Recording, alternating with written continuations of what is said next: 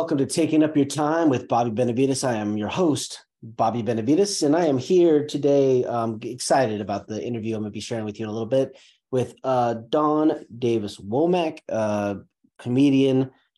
She is the producer, show producer for X2 Comedy. She and her husband both do some awesome work in Virginia, and they bring in comics, and they just are supporting local comedy and doing some great work.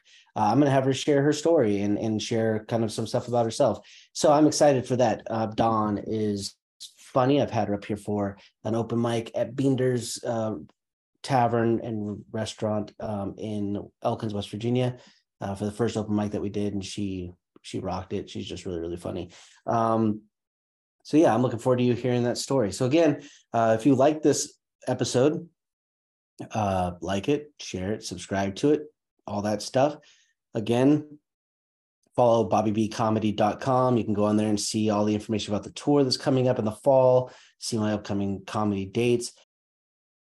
August 18th, getting prepped up to do a private show for some, I guess it's a Southern, no, Baptist, it's a Baptist convention pastors group. I don't know, but it's on a boat, and I'm making people laugh on a boat, so that's fun.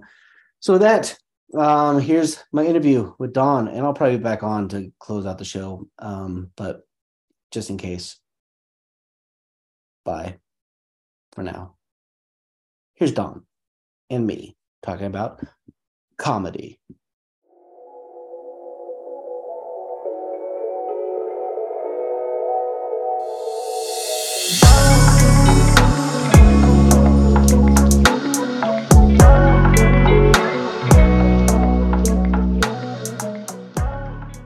I'm ready. Oh, sorry. There we go. All right, just kicked in. It's always fun just to kind of have that engagement, just like going on, like, all right, there we go. Let's just keep talking, right? Like, this is going to end up on the podcast. I'm not going to delete this part right here because this is fun. So. It is fun. Yeah. Well, Dawn, I am excited to have you on. Like, seriously, this is after having you come join us at the open mic at Binder's here in Elkins, that was a great time. Learning more about you and just kind of watching what you do and seeing all the stuff you do. It's great to have you on the podcast. So thanks for joining me today. Well, thank you so much for having me, Bobby. It's an honor to be here with you today. I appreciate the invite and coming down to meet the fine folks in your area. It really was a great time. I enjoyed myself, and hopefully I get to come back someday. We'll be talking. We'll definitely be talking because I'm trying to find my way down to you guys to build, hopefully join you on one of your shows sometime, but it's just a great thing. So, so let's talk about what you do. I mean, you have your Virginia is for Laughers podcast. Yeah. You have X2 Comedy, right? Yes. And because I'm saying that right, because every time I say it, I'm like, is it times two comedy? Is it X2 comedy? Right? X2. X2 Comedy. Yeah. So let's talk about X2 Comedy. Like let's talk about what that is. Okay. Yeah. X2 Comedy is a comedy production company based out of Harrisonburg, Virginia. And we put on pop-up comedy shows throughout the Shenandoah Valley. And those shows are average rent length is 75 to 90 minutes. And they feature local, regional, and national touring comedians. And it's branded as cleanish comedy because we work with comedians that work clean exclusively, as well as the comedians that work, it's different ways people phrase that, blue, mature, R-rated. And we ask those comedians to do a clean set for us. Now, their line of clean is a lot looser than our church comics, ergo the cleanish comedy. Yeah. But it makes it a lot of fun because it intentionally puts all walks of diverse thought on stage and diversity represented on stage. And that appeals to our audience as well. So there's a little something in it for everyone. Yeah. Yeah. Awesome. Yeah. So I know we talked about this before. I'm going to go ahead and for the people listening to the podcast, you might hear some banging, some stuff shuffling around. We have a roofers going on. In the past few episodes, I think they've heard me talk about roofers doing work because we've had crazy stuff. But we had a bunch of water coming into our house. It was a great time. So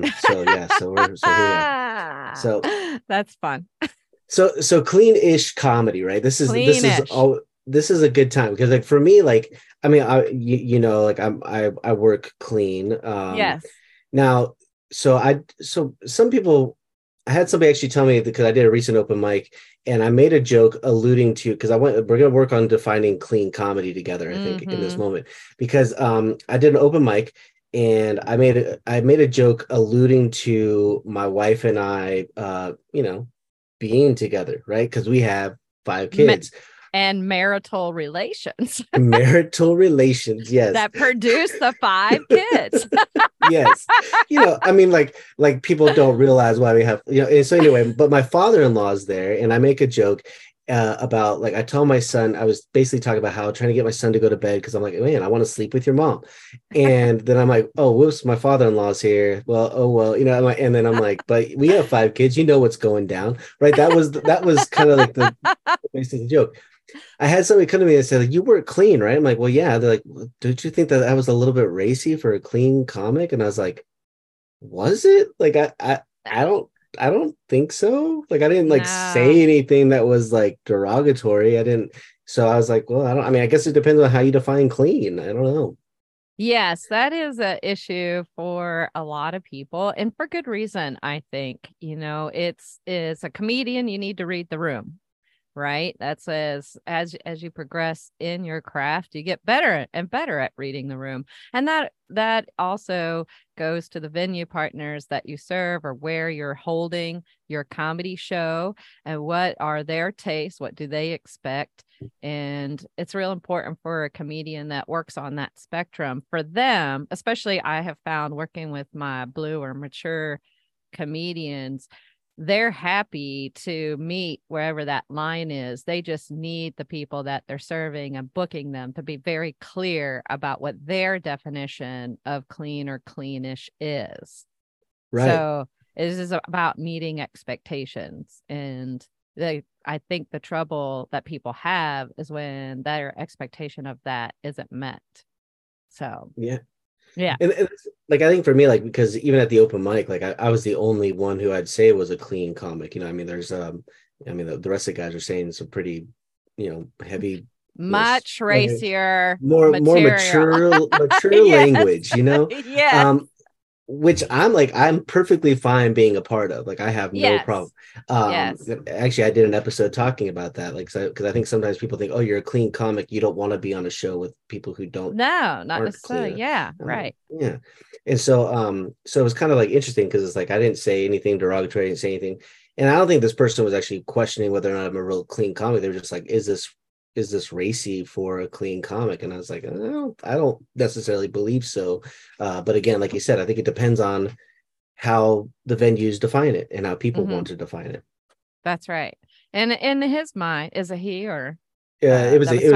Yeah, it was a he. Yeah. In his mind, he's probably asking himself the same question. I think a lot of people are trying to figure out, especially in today's modern society, it's like, where is the line? Yeah. I don't know. Right.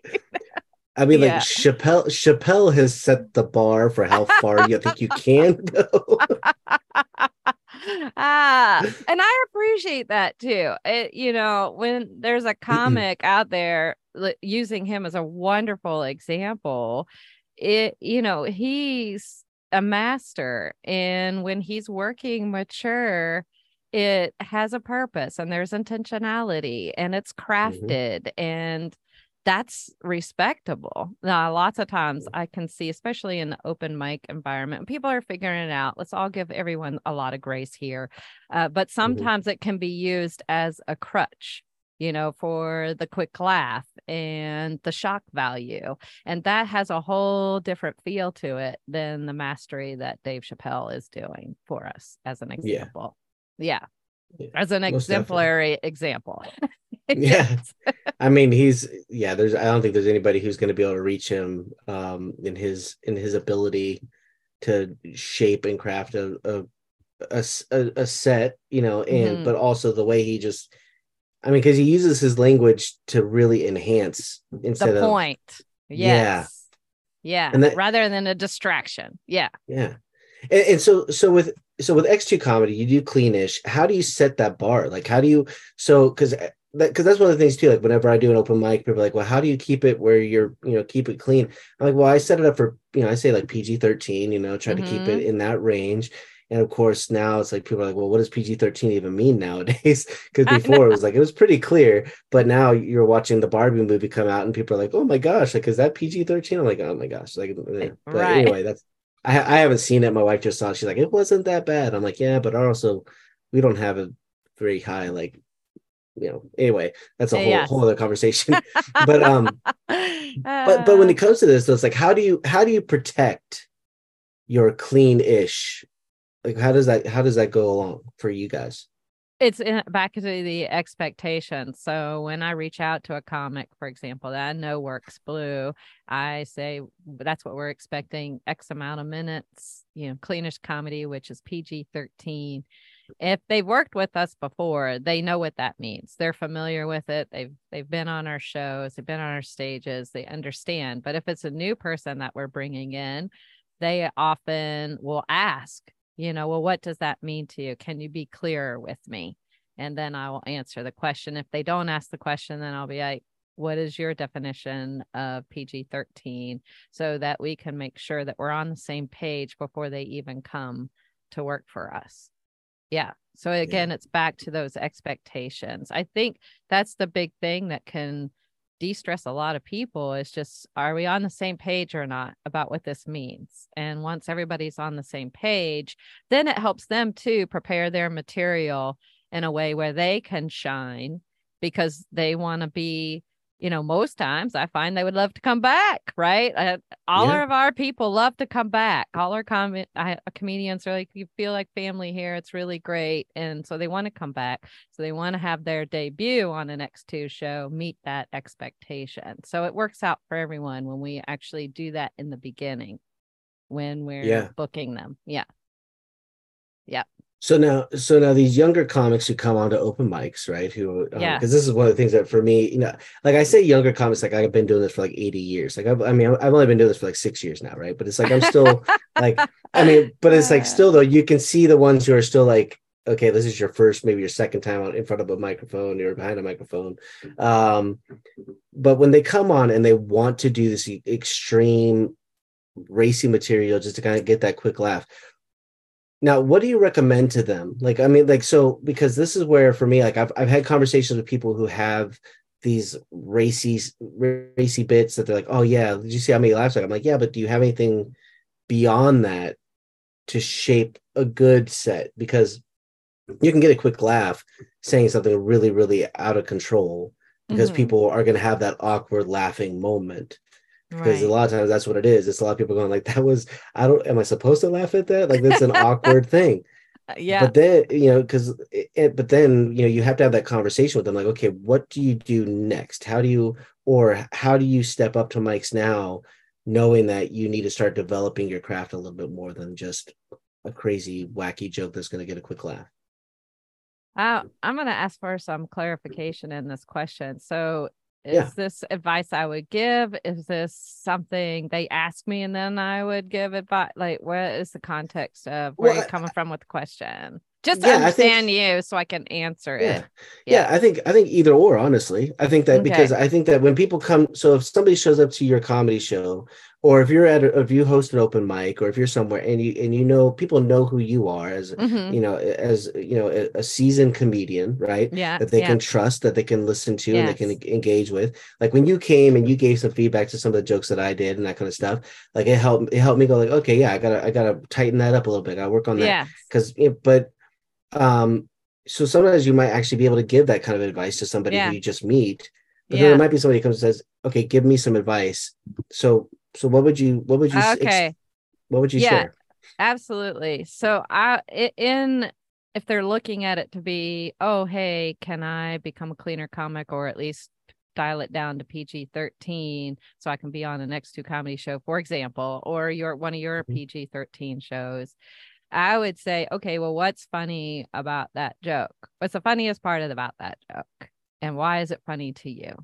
and what parts of that are just extraneous vulgar words that you can automatically just take away from it.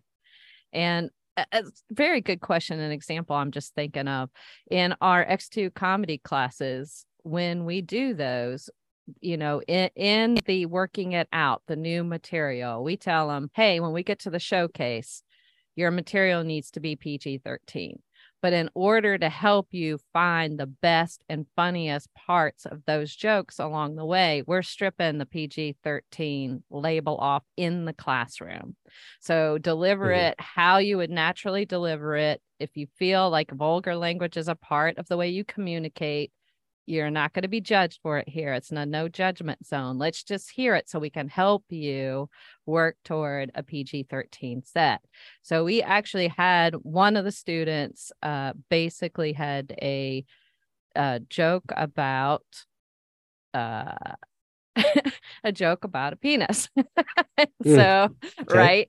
And so she was making a joke about plant looking like that, and she used the actual words, and she had the vulgarity in it, and she delivered it, and even in that context, funny.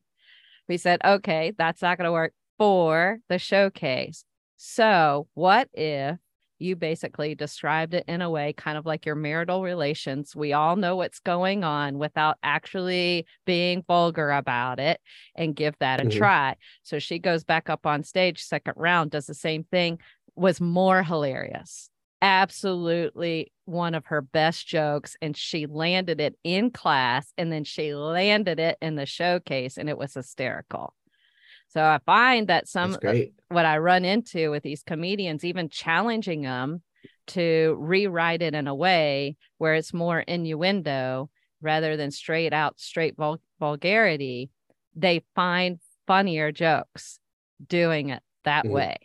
Yes, because people like the, you know, feeling the illusion of being kind of like on the inside joke, right? And then it actually will create more hilarious material. If you've never tried it before, I recommend that you do. If you, especially if you're a comic, I it happened to me too. I am actually work clean to up to PG-13. I don't really dance on the line that much at all.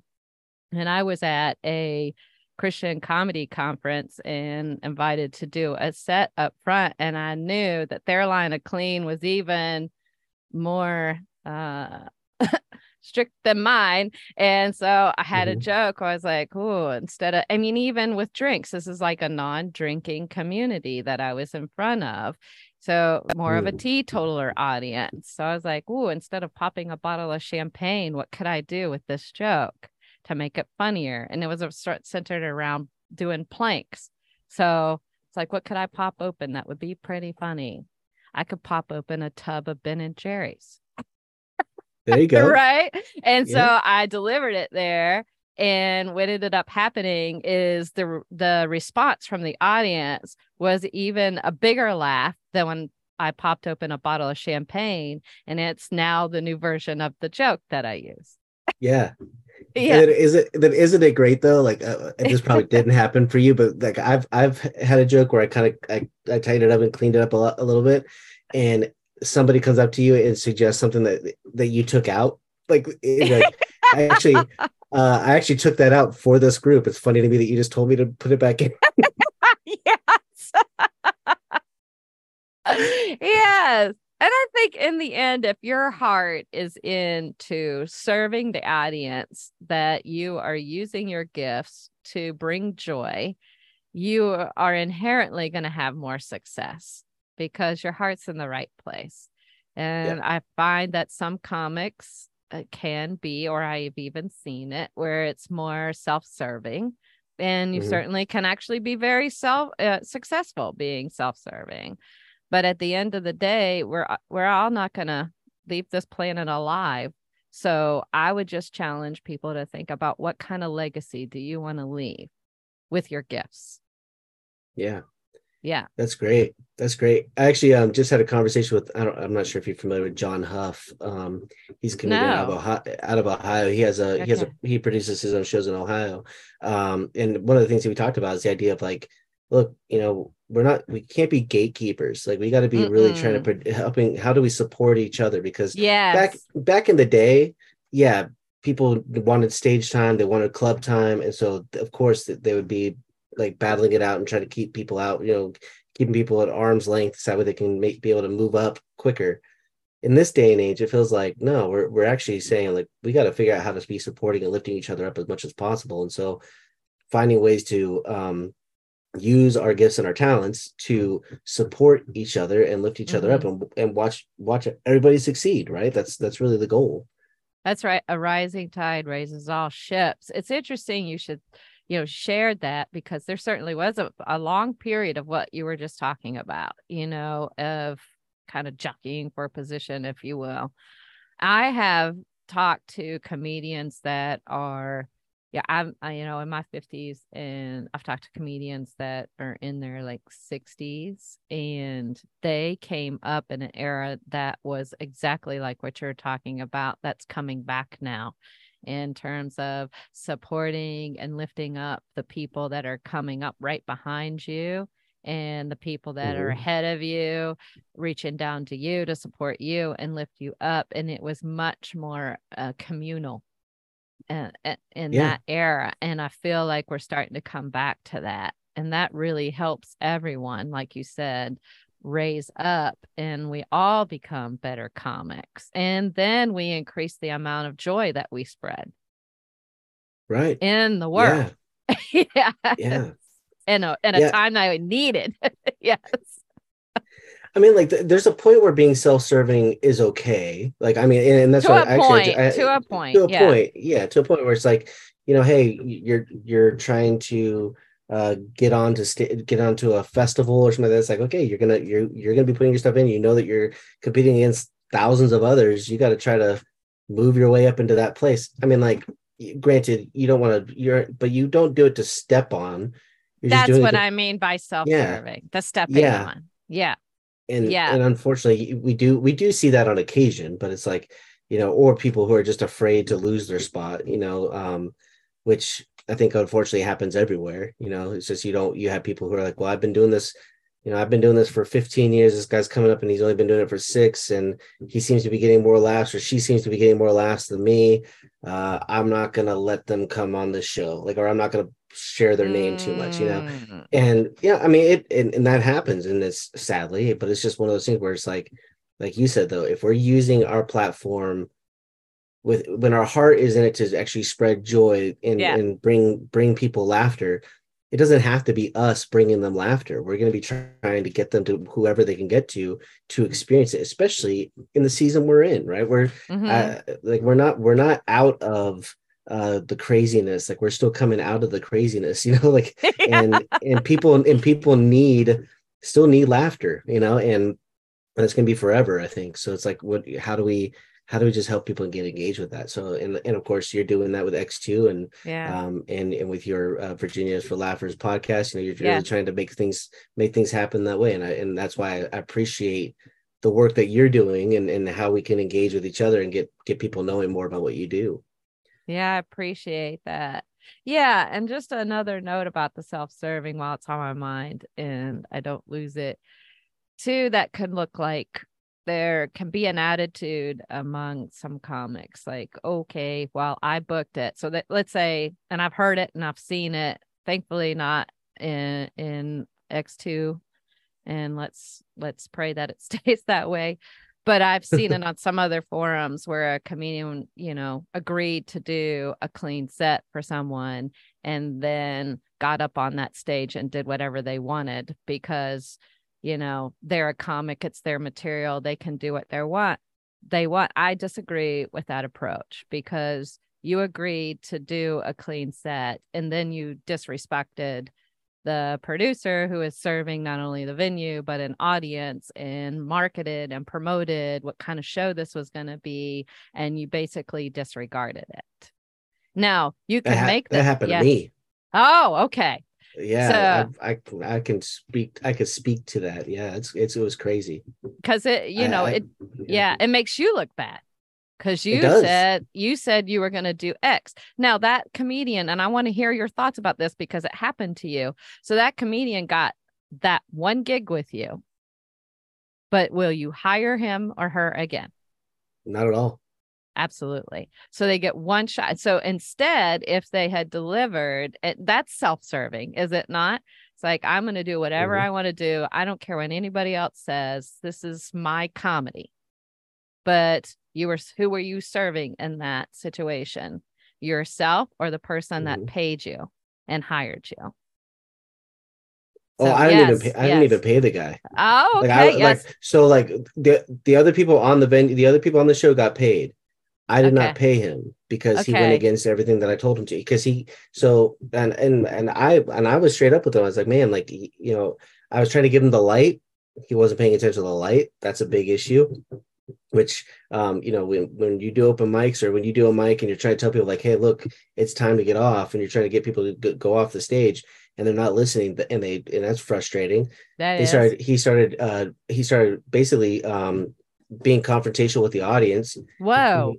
Yeah, he's like, well, apparently you guys just don't get jokes because nobody's laughing at these. And I was like, what are you doing? Like you're oh my God. Like he was the second or third comic up, and so it basically like it basically killed the mood for the majority of the rest of the show. He made some racist jokes, and I was like, what are you like? This was not like, obviously I told him PG-13, keep it clean, you know, as much as possible, like try not to be too derogatory. He made jokes about African Americans, about their their genitalia, like all this stuff. And the owner of the venue was African American. Mm. The owner's wife came to me and said, if you ever do a show here again, you better not have that guy come back, because he obviously had no clue what was going on here. And I was like, I'm so sorry. I showed them the email. I showed them the conversation, telling every comic, like, look, I told them all this is what they're supposed to do.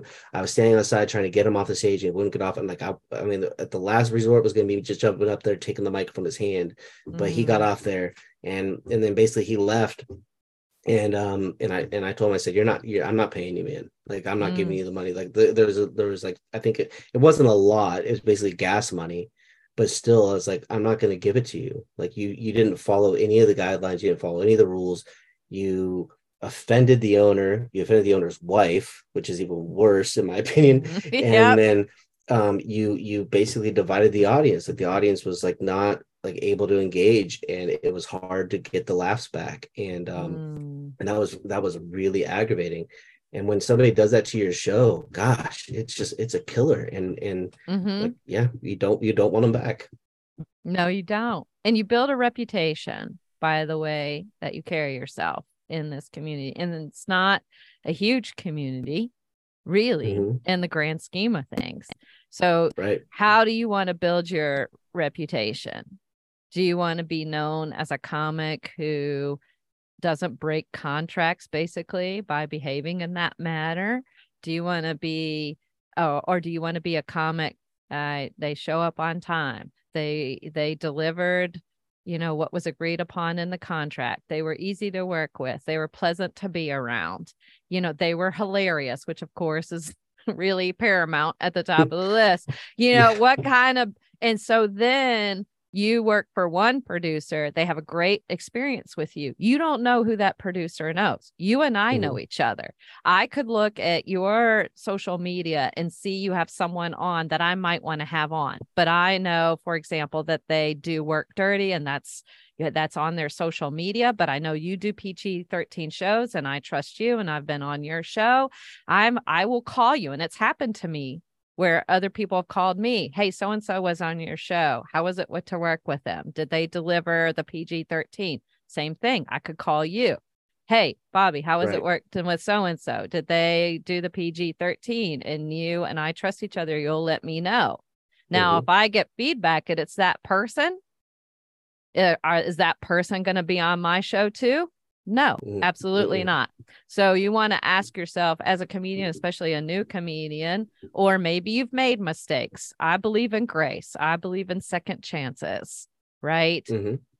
So it's this, don't beat yourself up, but if that's kind of what you've already done, you have an opportunity, in my opinion, to build a new reputation. Mm-hmm. So if it didn't start out for you that way, and that's where you want to go and you want to change course, then take the steps to change that course. Or you can choose, everybody has free will, you can choose to keep working that way. But then ask yourself, how many opportunities are you going to have if you work in the way that that guy worked with you? More or less? So do you want to do more comedy or less comedy? And how do you want to be known in the industry? Yeah. So that's big. Yeah. That's big.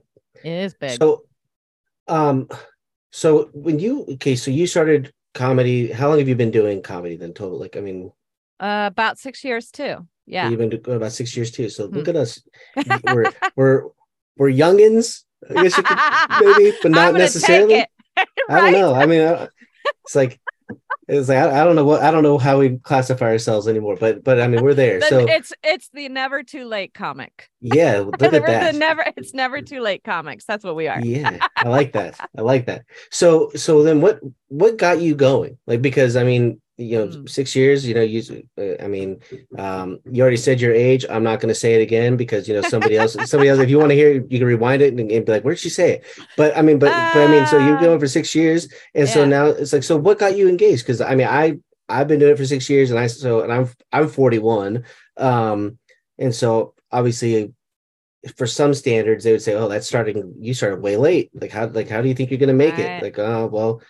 I don't know if I'm gonna make it, but I'm gonna just keep going anyway. So what got you into it? What got you going? Fear. Fear got me into it. I actually started out, and I'm gonna give you the Cliff Note version, but I started out my college career as a theater major. And what I wanted to ultimately be is a Hollywood actress. But my father died tragically my freshman year in college, which altered my life course. So I ended up with a master's degree, an undergraduate and master's degree in exercise physiology. And I did a 20-year career in different aspects of health and fitness. In that journey, I ended up switching from health and fitness to a leadership position to teach leadership training classes to college students at James Madison University. And I was mentoring a young student who was interested in theater so very much, but her parents felt like a degree in something else that would provide a more probable steady income than theater would be the best course of action for her. And since they were paying for her college education, that is what she needed to do. And so in that course of mentoring her, I didn't say you should just drop your major and go into theater. You know, I had respecting what's going on with her family system. It's like, well, what can you do that helps you, you know, work in that outlet, but still pursue the major that your parents and you have agreed upon? So we got to talking, and after 3 weeks in that sharing with her, she just looked at me one day and said, I don't understand something. You seem to be all about people chasing their dreams, except the only problem is you stop chasing yours. Mm-hmm. Right. Mm-hmm. Out of the mouth of babes. So I was just like, oh no. And I went home. I mean, it really impacted me. And I went home and there was much crying on my husband's shoulder. And we went into a local bagel shop and he saw an advertisement for a comedy play here locally in our community theater. And he said, you should go out and audition for that. I was petrified. I mean, the last time I'd been on stage, my sophomore year in college, and my final performance, I got a standing ovation, and then I did nothing, you know, after that. Yeah. So, and I switched into the all exercise science thing. So it was a nerve-wracking experience. And I got about 3 lines in this play. One of them, it was a bizarre sci-fi play. And one of my lines was, will there be washers and dryers on the flying saucers? I mean, seriously, it was very different, but it started a whole What? Yeah. It's like on Friends when Joey's doing his where he's like going onto a spaceship and he gets on the ladder. They're like, what's going on in this whole play? But yeah, that's it. Yeah, it was like that. And that just started a journey, you know, from Harrisonburg, Virginia, figuring that out. And then I figured out how to get background roles on huge projects filming in the DMV. And that was House of Cards and Veep and Political Animals with Sigourney Weaver. And it was just like, okay, this is cool. And that was non-threatening because all I had to do was be background furniture, basically. But I met people and that led to doing some commercials and independent work. And I now have an agent here in Virginia and Virginia Beach. And then I've been auditioning lately for bigger roles that are on Netflix. Now, I haven't landed one yet, but when they keep asking you to keep auditioning, then that's a great sign. Of course, right now there's a SAG strike. So anyway, but along that journey, I met some local actors that are hilarious and some of them do improv. And we decided to get together and write and film comedy sketches and put them on YouTube. Nothing fancy, nothing regular, just for fun. If you want to go look up Friendly City Comedy. There we are on YouTube with a handful of sketches. And from that, I was like, I love comedic acting. So what is the one thing that scares you the most on that will make you a better comedic actor? And I was scared to even say it out loud. I was like, that's stand up. How am I going to do that? You know, it's so nervous about that. I thought, And I'm educational and intellectual. I was like, how do I learn stand up? I should take classes. I'll take classes. So I took classes in Silver Spring, Maryland, which is 2.5 hours from where I live. And I did that trip once a week for 5 weeks to there and back to take those classes. And in the end, it culminated in a graduation showcase. And Bobby, this was supposed to be a one and done, check it off the bucket list situation. That is what it was supposed to be. Yeah. Except the problem is I went and performed in this showcase and someone in the audience saw me perform and said, hey, I'm doing a show and you're hilarious and I want to put you on it and pay you. Okay. And that is how I started my comedy career or stand-up. Wow. Career. Yeah. Yeah. Yeah. Well, I just wrote down Friendly City on my phone. That was me typing it in. But that was me listening and typing in going Friendly City. Gotta make sure I put that in the show notes. But yeah, you can see me pre-gray hair. I have long brown hair. That's great. That's an awesome story. But like, isn't that always like that's I feel like in all the conversations I have with people, it's like that's what it is. It's like, it's just basically saying, okay, you know what? I'm going to take this chance. I'm going to go for it. And it's probably not going to do anything. And then all of a sudden it plays out. Like, I mean, for me, that's what I like. I did it like because a friend of mine was like, hey, you got 10 minutes. You want to come do it? And I was like, I don't know. He's like, man, you've always said you want to do stand up, put up or shut up. And I was like, all right, I'll do it. 10 minutes. I can tell a joke for 10 minutes. I could come up with something. So I told the joke that kind of became a staple for me is my poquito joke, talking about me not knowing to speak Spanish. And so then it's like, but that was my first joke I ever told in front of like 50 people. And I was like, okay, cool. Check it out. But then people were like, when are you doing more? And I was like, okay. Yeah. I mean, if you guys think I should and I was like, okay, you know, and then boom, there it was, you know? Yeah. And of course the rest is history. But it's like, it's just, that's pretty much what it is, right? You just got to take that chance, see what happens. If it doesn't pan out, it doesn't pan out. But if it does, I mean, great. But you said something interesting. You talked about taking classes.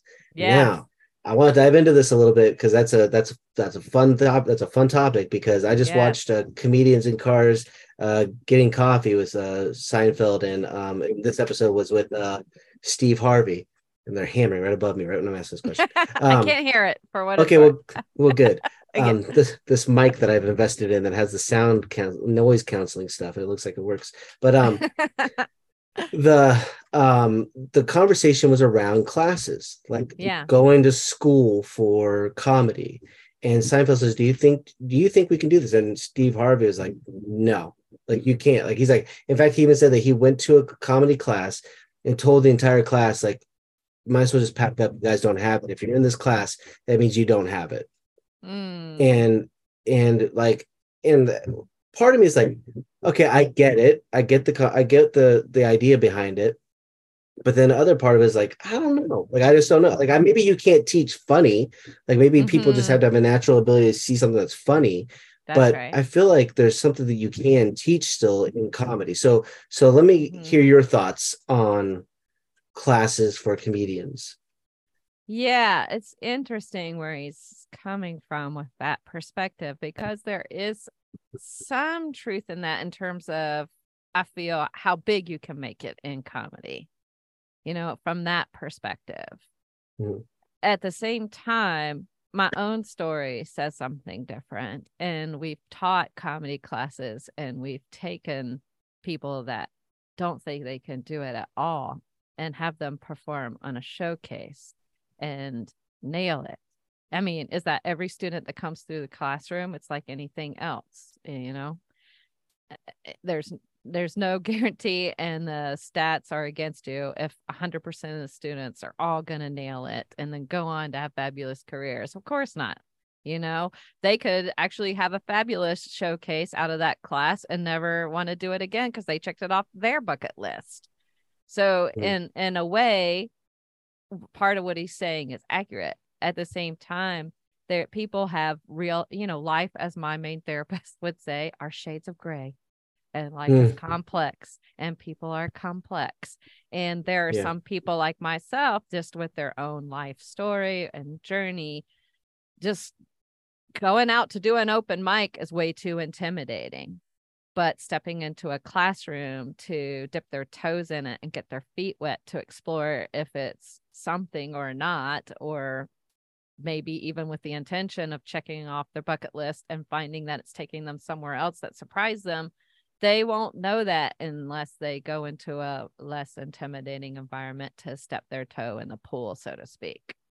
Right. Yeah. So in our last class, for example, we have a late, never too late comic that signed up, and something that she always dreamed about doing. And she spent her life career as a teacher. And she took our class, Naturally Funny.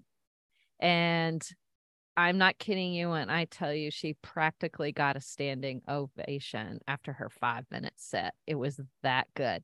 So good that the manager of the theater where we did the showcase and where we do X2 comedy shows came to me afterwards and says, I want her on one of the X2 comedy shows.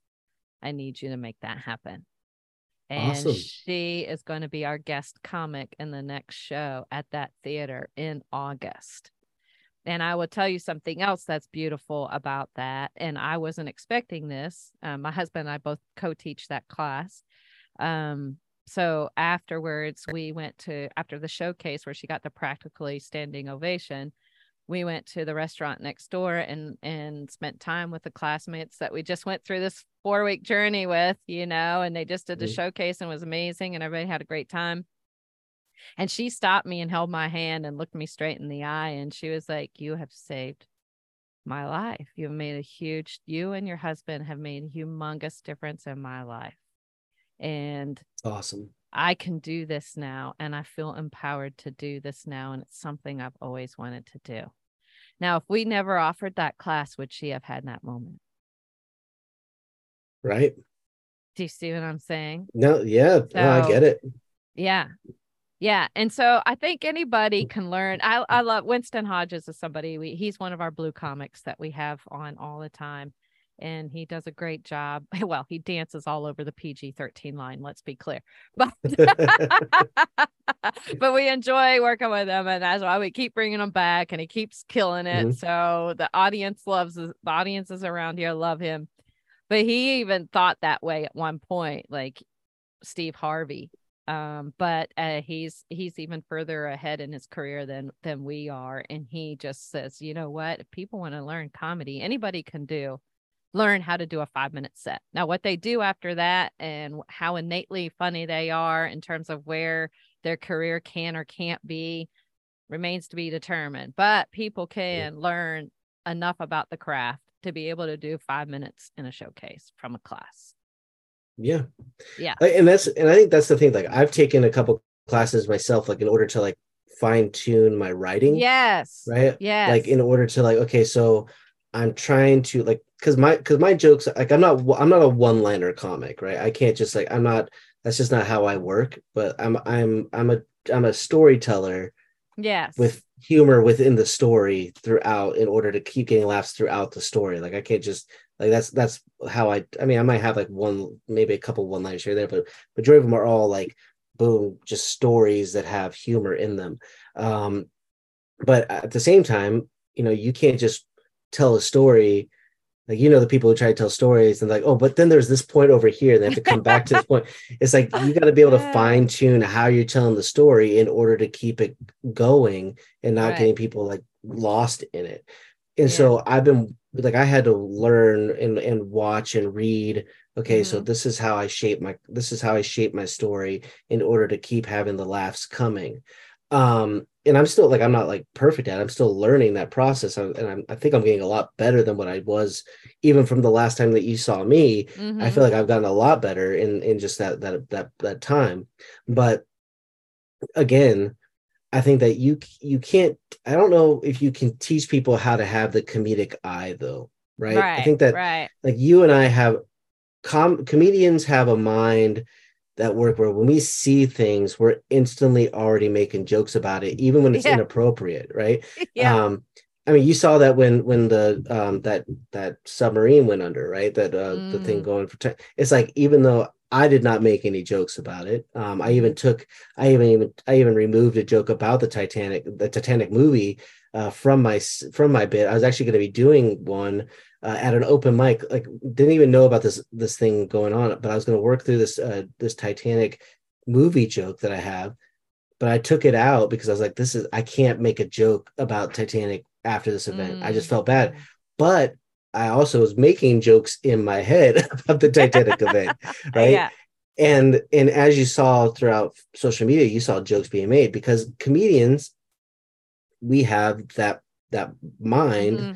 And I don't know if you can teach people that. I think there's some people who just can't get to that point of where they can see comedy in almost everything they interact with. Right. And so I think maybe that's a perspective that Steve Harvey and Seinfeld might carry too. I don't know. I think that's, if I had to guess, and I could only, confirm this and affirm this, having a conversation with Steve Harvey. Right. But my guess is, my educated guess is, that was his point. You know what I mean? That, that we're a little different. The comedic mind is a little different and it thinks differently. That mind thinks differently, and those things are going to come innately to us. They don't necessarily have to be taught. That perspective does not have to be taught. Right. And so that will naturally take you a lot further to have, perhaps one day, or have the ability and possibility to have a career like Steve Harvey's. He's just naturally funny. He doesn't have to think about being funny. He just is. Right. Yeah. Yeah. Yeah. Yeah. So in just these last few minutes that we have together, I want to talk a little bit about, so your show, you produce it. What are you seeing now in comedy that you're really enjoying?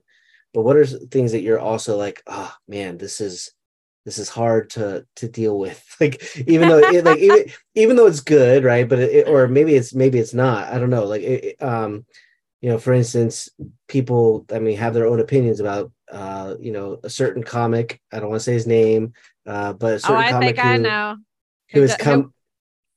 Who's come up? Go ahead. Does he take a shirt off? Yeah. There's that comic. Okay. But the. Well, both the comics do. So I'll say, you might be referring to Bert Kreischer. Yeah, he does. He does stand up without his shirt off, right? Yeah, That guy. Yeah, but the other guy, I'll say his name, Matt Rife, right? Yeah, there we go. Yeah, Matt Rife has been doing his stuff, but he built himself up through TikTok and YouTube and basically putting stuff in there. And some comics are having a hard time with that. They're like, this guy built himself up and he didn't really put in the work. That's what a lot of people think. And then you have Bert Kreischer, who also he had the ability to go ahead and invest in pouring into social media as well. Like, he became social media famous as well, and then he became who he is today. With social media, TikTok, all that stuff, but then you also have the comics who are trying to go to mics and trying to build up their stuff. What do you see that's good? What do you see that's bad? How do you work around that, or how do you feel about that kind of stuff? I'm glad you brought Matt Rife up, because I think this is a great educational moment, and to no fault to anyone out there making those kinds of assumptions, because it seems like he just appeared out of nowhere and here he is because he put his stuff on TikTok. And I think what a lot of people don't realize is he's been doing comedy for over 10 years. Mm-hmm. So he didn't just come out of nowhere. He's done the open mics and done the hard work. He just figured out a way to get he was getting the closed doors from the traditional channels. And then he used a tool that's available to all of us if we want to use it, and that's through social media. And he took the initiative to do it, and he put his stuff out there, and now here we are. So what does that say to the rest of us? It says we have that same ability. The same tool is accessible. If we want to get more people to know what comedy is about, we can do the same thing. We can take the initiative, we can put the clips out there, and then let the chips fall where they may, or we can steer our own ship however we want to. So I think that's important to just be mindful of in when you're looking at Matt Rife and understanding he just didn't start doing comedy last year and now he blew up. He's been around a minute. And I think that's important to know too, when you're evaluating however you feel about him. And then what is interesting too, though, what are you talking about? The challenges, what do you see? Well, that's exciting for him that he's out there. And what he's chosen to do is pretty crafty. And I see a lot of other comics kind of trending in this way. And I get it. They're putting their best crowd work moments out there. And there's a thing of beauty in that decision to do it that way, because then you don't have all your material out there. Mm-hmm. So when somebody hires you, the jokes you've been working on and cultivating over however many months or years you've been into it, not everybody's seen all of it, because those are organic moments. But what we're finding, this is very interesting, since Matt Rife has blown up and other comics choosing to do that, we are noticing that our audiences are becoming more chatty with us, as if they want to be a part of the show. And you see it in their behavior. Now, what's beautiful about it, now the upside about that is it's a joyful approach they're coming from. They want those moments, it seems like, and they're not coming at it as a heckler, I'm attacking you kind of thing. They're just throwing stuff out there and say, what will happen? What will this comic do with this? Yeah. I don't know if you've noticed that too, but the audiences are becoming more chatty with us. Do you see that? It just happened a couple mics ago for me. Yeah. And that's both exciting, but also terrifying, in my opinion. But it challenges us as a comic. Yeah. Well, what I noticed too is that, well, because even with the person who I interacted with, I posted the video of me interacting with her about Aldi, and I put it on TikTok. That video has over 23,000 views on TikTok. See? And out of all, I just posted one of me just doing my normal stuff, and I had like 4,000 views, this one had over 23,500 views. And I'm like, what in the world? Like, this is something like, but because people I think people like the idea of the comic interacting, but at the same time, I think they like the idea of people being razzed a little bit too. I think they like that idea of people like they're getting involved in the jokes. And I think that's a big thing, but also, yes, it is scary though too for many of us. I know, it's like, oh, I didn't know I was gonna have to get good at crowd work now too. Yeah. Yeah. But it's an opportunity, you know, for us to grow and connect with people. And I don't know how long the trend is going to stay here or where it's going to take us, but it is both of that, exciting and terrifying at the same time. Yeah, I think it's gonna stick around until AI decides to figure out how to like take over for us. When AI figures out how to do crowd work, we're gonna be in real trouble. I think that's what we're gonna be. I don't know if AI can get that far. It's funny, but also on a serious note, I don't know if you've ever worked with AI to play around with comedy to see what it'll do.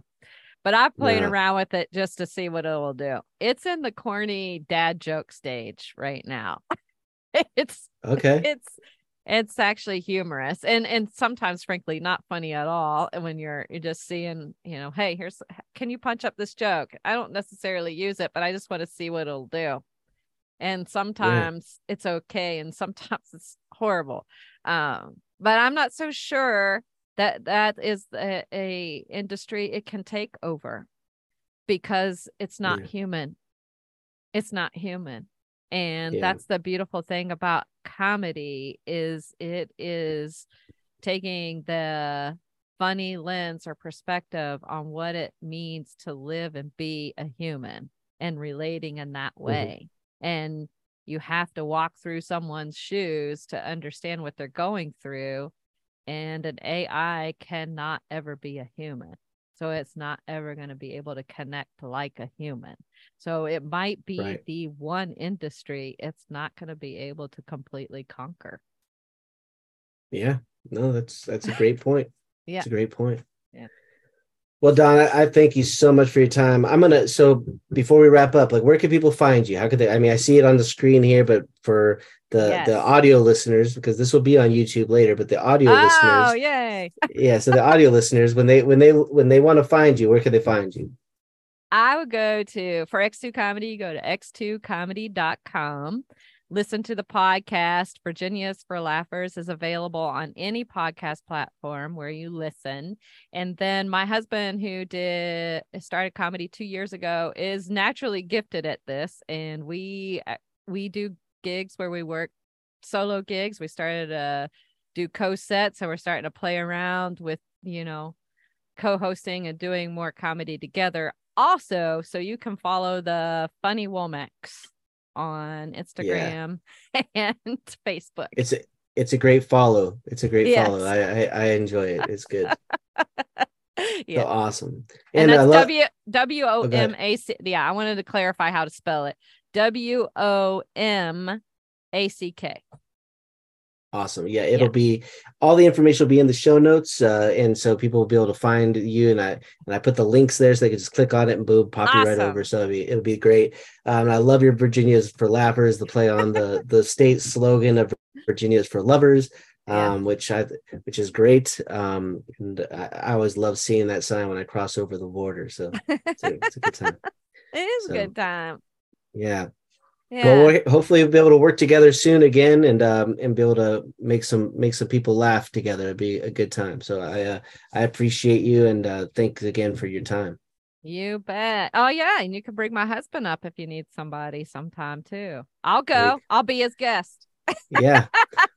Well, when I get off of because my friend Rev T-Mac and I were going to be doing our Coming In Clean comedy tour starting at the end of September. And then once that's over in October, I don't know how long I'll be able to continue with the new baby coming, because we have a new baby coming in December. And so when that baby comes, congratulations. Thanks. Yeah. So when that baby comes, I might be taking a couple months off to kind of make sure that I can keep the other kids alive. And then from there, see what happens. But yeah, so when we start making more stuff, we'll get together. It'd be great. That's fun. See, some people master in public relations, and I believe you have mastered marital relations. I'm pretty good at it. I am pretty good at it. But I mean, I'd almost say I'm pro. All right, close. Isn't this number 5, Bobby?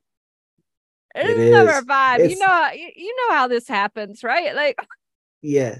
Well, this is definitely the last one. I've already nicknamed this one Snippy. This one's yeah.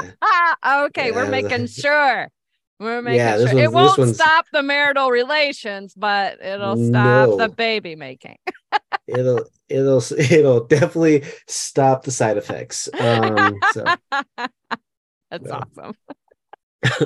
All right. Well, hey, Dawn, thanks again. We'll be connecting soon. I appreciate your time. Absolutely. Thanks, Bobby. All right. Bye. Bye.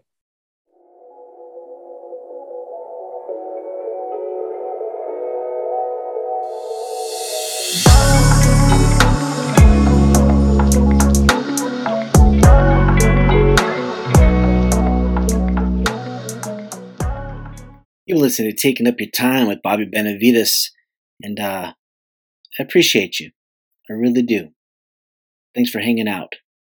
Hopefully laughing a little bit, learning a little bit about comedy, and just enjoying your time while I take it up.